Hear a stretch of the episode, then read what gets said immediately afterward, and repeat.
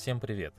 Это подкаст детской библиотеки Андерсона «Шелест» и его ведущий Ширинов Руслан. Цикл «Русские народные сказки» Леший.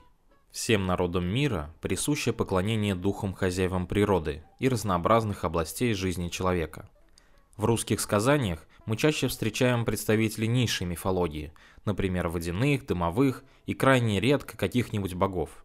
Все это, конечно, уходит глубоко в древние века и языческую религию. Эволюция веры пришла к монотеизму, и с приходом христианства хозяин леса, леший, перешел в категорию «нечистая сила». И все же, даже в сказках, а еще ярче в поверьях и обычаях, можно проследить ту нить, которая ведет к обрядам почитания духов леса, воды или земли – Одним из любимых героев фольклора, которого я уже упоминал, является Леший. У него много имен – лесовик, лесник, лес, лешак, лесун, лесовок, чудо лесное, лесовой или даже шишун. Так кто же такой Леший? Давайте подробнее узнаем об этом лесном царе. Первое. Как выглядит Леший? Леший – самый настоящий любитель переодеваний. Он может выглядеть стариком с длинными серыми волосами, почти как Гендальф Серый из «Властелина колец», только за тем исключением, что у нашего старика нет ни ресниц, ни бровей. Хотя иногда он является с волосами на голове, зачесанными налево, и бородой зеленого цвета. Такого же цвета его глаза, которые, между прочим, горят. Может перевоплощаться в лесного зверя или птицу, ходить в их шкуре, но и не брезгует и человеческой одеждой. Может показаться сосной или мхом. Бывал и черным, косматым, весь в шерсти, иногда даже с хвостом.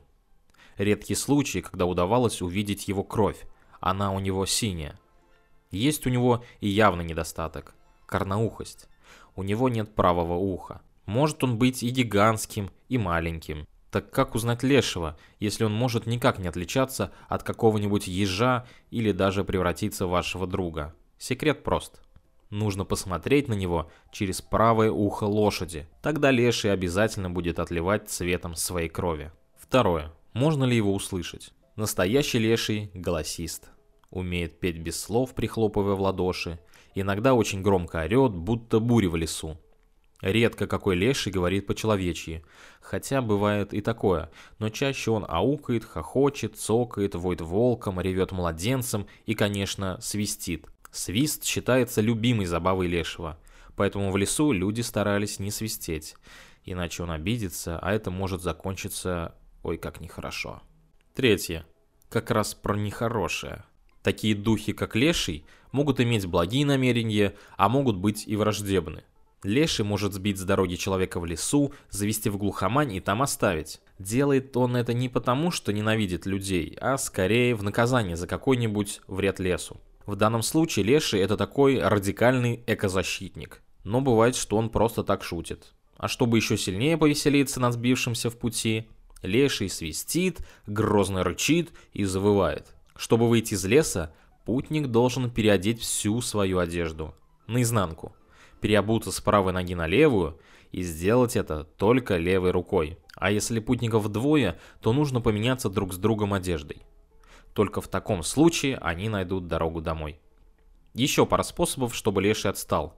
Это чтение молитвы и его любимая поговорка. Шел-шел, потерял и закричать «Овечья морда, овечья шерсть!» И сразу Леший исчезнет с криком «А, догадался!» Леший также мог увести скотинку, пасущуюся рядом с лесом. Тогда пастуху надо было пойти в лес и произнести заговор. «Лес, лес лесной, лес праведный, раба божья, скотинка!» Назвать имя коровы «Тебе не отдана, не продана и не проклята, ты не должен ее держать, а должен назад послать». Плюнуть три раза через плечо и похлопать подолом. На утро под подушкой появится новый iPhone. Шутка. Лучше всего предотвратить такие вещи и задабривать лешего хлебом, кашей или табаком, оставляя в лесу на пеньке. Тогда и корова не пропадет, и охотникам он поможет с добычей. Чаще всего дух леса хулиганит на своей территории, но 4 сентября леший из леса выходит, носятся по деревне и раскидывают снопы, поэтому хозяева в этот день и ночь стерегут свои гумна в тулупах, надетых на выворот, обмотав голову полотенцами и держа в руках кочергу. Четвертое. Киднеппинг. Конечно, Леший не знал такого термина, который означает похищение человека, но иногда проделывал это. Ему дана всего одна минута в сутки, когда он может сманить человека. Леший в народе – бессознательное оружие за грехи. Он может унести за матершинство в церкви, произнесение роженицы проклятия за тяжелые роды или уничтожение леса. Бывает, что леший уводит и женщин, на которых потом женится. Пятое. Семья. Как я уже сказал, слухи приписывают лешим страсть к женщинам, и чаще их женами становятся девушки, потерявшиеся в лесу. Хотя у некоторых из них есть и жена, и дети их крови. Жену зовут Лишачиха или Лишуха, а детенышей Лишанята. А сейчас предлагаю послушать одну из народных сказок-небылиц. Подобно тому, как сам леший порой одевается по-человечьи шиворот на выворот, с левой ноги лапать на правую, так и в подобных веселых сказках сюжет построен по тому же типу – перевертыванию. В таких сказаниях прослеживается линия задабривания духа леса, нашего лешего. И хотя в этой сказке не говорится напрямую о лешем, теперь вам сразу станет об этом понятно. Существует несколько версий этой сказки, но конкретно эту записал Владимир Бахтин, известный фольклорист, со своим товарищем в 1946 году от одного мужичка из Псковской области. Ладно, кончилась присказка, начинается сказка. Жили-были три брата. Один без ноги удался, на перегон с зайцами гонялся. Второй косолапый, больно брыток удался. А третий одно и знал, что ворон считал. Вот собрались три брата в лес дрова резать. Пока без ноги за зайцами гонялся, косолапый ноги распрямлял, третий всех ворон пересчитал, глядь, и вечер настал. Надо ужин варить, огня-то и нет. Вот срубили три брата большую сосну, сложили костер. Полез смотреть один из братьев, нет ли где огоньку, и увидел впрямь огонек. Ну вот и пошел без ноги. Видит, около огонька сидит старичок. Он и просит. «Дедушка, дай огоньку!» А тот говорит. А ты меня, старика, потешь чем-нибудь, хоть песню спой. Тот говорит. Не умею. Ну так спляши. Тоже не учился. Сказку скажи. Тоже не знаю. Ну убирайся, чем пришел. Так и второй брат пошел и тоже ни с чем вернулся. Такие же ответы были. Тогда пошел третий. Здорово, дед. Здорово, Свет. Дедушка, дай огоньку. А ты, старика, потешь, песню спой. Не умею. Ну так спляши. Тоже не гораст. Ну так сказку скажи.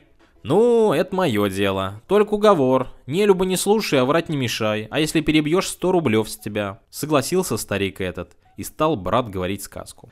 Когда начался свет, мне было 7 лет. Батька ему не родился, дед не был женат. Вот тогда-то мы и жили богато. От ноготы до босоты ломились шесты. Было медной посуды, крест до пуговица, а рогатой скотины таракан до жужелица. А в упряжь две кошки лысы, да один кот и на ход. Изба была большая. На земле порог и тут же потолок. Хоть сидеть нельзя, да зато смотреть хорошо. А земли было, глазом не окинешь. Пол до лавки сами засевали, а печь до палати в наймы сдавали. Вот засели мы на полу ячмень, а на лавку семян не хватило. Ну и вырос наш ячменек высок да густ. Да завелась в нем крыса. Как пошла наша кошка лыса ловить крысу, заблудилась. И теперь там бродит. Но ячмень мы сжали, а сложить-то и некуда. А я хоть и меньшой, да разумом большой. Склал скирду на печном столбу. А бабушка моя, куды была резва, на печь три года лезла. Лезла-лезла, скирду нашу в лохань уронила. Сама надвое переломилась. Дед завыл, я заголосил. Бабушка-то мы лычком шили, так она еще 10 лет так ходила. Да была у нас еще кобыла сива. Поехала я в лес дрова рубить. Еду трустой, трюх-трюх, а топор у меня за поясом сзади тюх-тюх. И отрубил лошади весь зад.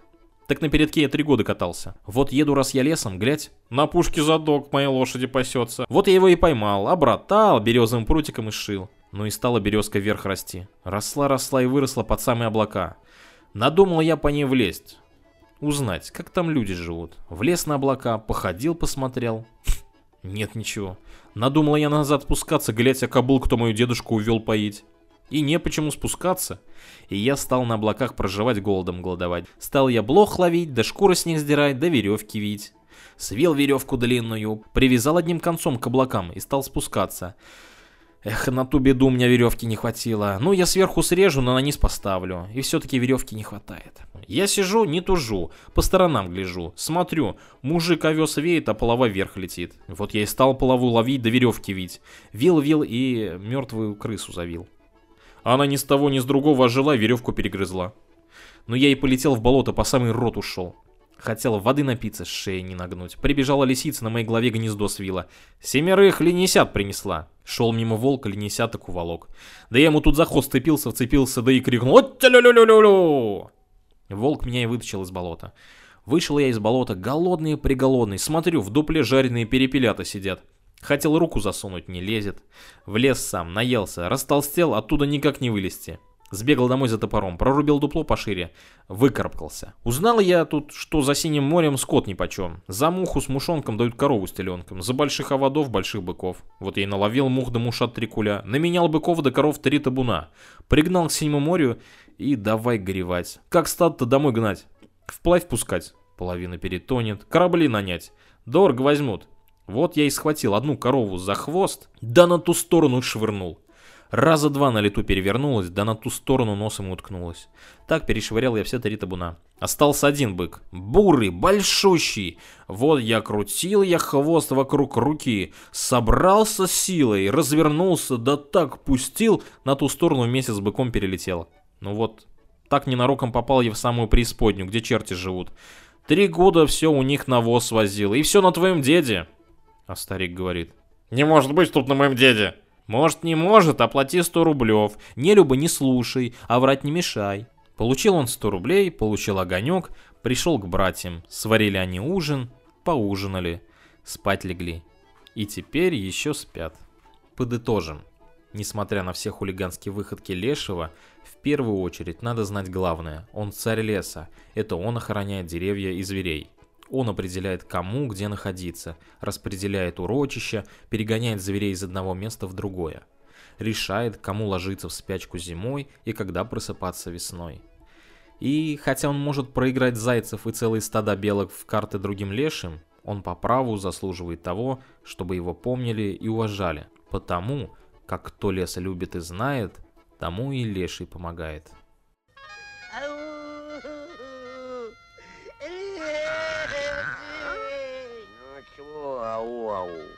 Я тут. Иванушку знаешь, а? Ну, братца, сестрица Аленушки. Чего он тебе сделал? Ну, мне? Тебе он сделал. Ой, кошмар, кошмар, кошмар. Ну, не боюсь, говорит, его лешего, говорит. Ну и пусть не боится. Да как это ну? Как это пусть? Как это не боится? Не боится, значит, не уважает.